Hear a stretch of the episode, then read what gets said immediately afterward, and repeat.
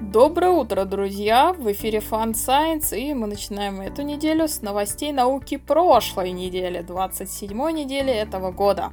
В этом выпуске ядра на Солнце, необычная экзопланета, магнитное поле атома, ВИЧ у мышей, ксеноморфные китайские черепа, океанская пустыня, лисица-путешественница и парочка других новостей. Поехали! Космос. Ядра во внешних слоях Солнца. Астрономы нашли новый вид сферических образований, которые движутся по искривленным траекториям, подобно пушечным ядрам. Наблюдения в разных диапазонах показывают, что эти структуры являются сгустками материала хромосферы Солнца, которые приводятся в движение пересоединением магнитных линий. Телескопы НАСА рассмотрели атмосферу экзопланеты Гибрида. Сама она каменистая, как Земля, но атмосфера у нее как у Нептуна, а еще точнее, как у звезды. Состоит почти целиком из водорода и гелия, без более тяжелых примесей. Теперь астрономы строят модели, пытаясь понять, как она вообще появилась.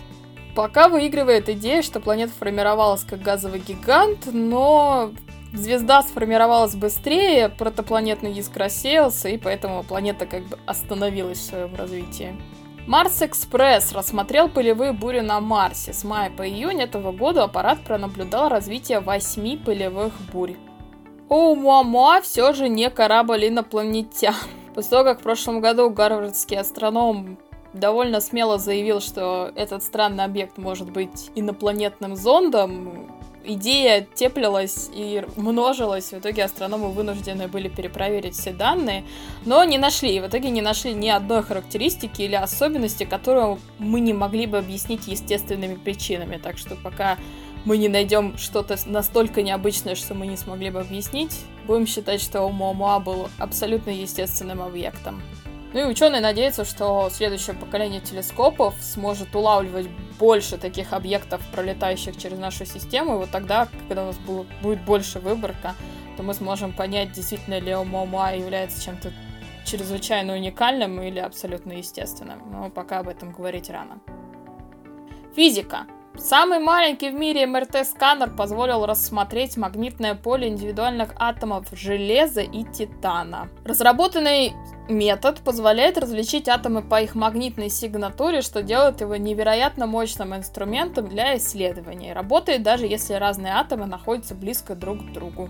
Медицина. Ученым удалось с помощью CRISPR в комбинации с антиретровирусной терапией добиться снижения активности ВИЧ в трансгенных мышах то есть мышак с измененной под человеческую биохимией. Две мышки даже полностью вылечились, всего мышей было что-то около 10 плюс несколько контрольных. Мыши, даже трансгенные с измененной под человеческую биохимией, это все-таки не люди, поэтому результаты для измененных мышей хорошие, но будем ждать развития этого направления, прежде чем делать выводы, помогут ли они, поможет ли это людям. Биологи и генетики из университета Рокфеллера в течение 10 дней растили модель человеческого эмбриона из стволовых клеток, чтобы узнать, как происходит развитие в самые первые дни после появления зародыша. Такие органоиды, эмбриоиды, повторяют некоторые, но не все биологические характеристики – Исследование позволило ученым создать точную 3D-модель происходящего. Как сами ученые отметили, даже если бы они позволили органоиду расти дальше, из него бы никогда не вырос человек. История. В Китае нашли 11 древних черепов с явными признаками искусственной деформации черепа. Возраст окаменелости от 5000 до 12 тысяч лет. Эти находки – первое археологическое доказательство поддержания такой практики деформации на протяжении как минимум 7 тысяч лет в одном месте. Сама практика встречалась в самые разные времена, по сути, по всему миру. На этот раз, так как черепов было достаточное количество, ученые попытались понять, по какому принципу изменяли людей, младенцев, как выбирали младенцам, которым будут изменять череп – а, но никаких признаков нету, не, нет зависимости. По крайней мере, на этот раз не было зависимости ни от пола, ни, видимо, от положения в обществе. Важно отметить, что, несмотря на то, что практика кажется нам абсолютно безумной, никаких негативных последствий для когнитивных функций нет. Ну а так как деформировали черепа как минимум на протяжении 7 тысяч лет, э, логично предположить, что причины деформирования менялись из века в век. Мы ничего, мы слишком мало об этом знаем, чтобы как-то судить. Планета Земля. Ученые впервые изучили обитателей океанской пустыни на юге Тихого океана. Из-за круговорота воды, удаленности от суши и питательных веществ, соответственно, и характеристик самой воды тут почти нет обитателей, одни олиготрофные бактерии. Экстремальные условия сделали этот кусочек океана по-настоящему уникальным, но исследовать его действительно тяжело, слишком далеко от суши. Это самый удаленный, самая удаленная точка от суши, обитаемый и необитаемый.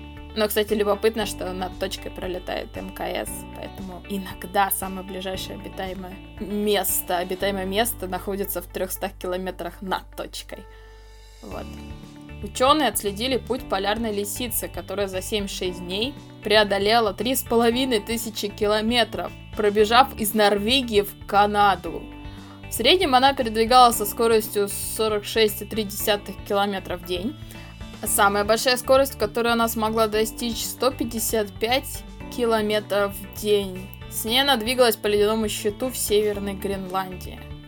Группа биологов из Манчестерского университета в Великобритании провела исследование молодых обычных каймановых черепах, которые могут месяцами существовать практически без кислорода. Вероятно, гипоксия позволяет черепахам включать определенные гены, позволяющие им выживать в таких условиях – Ученые, естественно, продолжат исследования.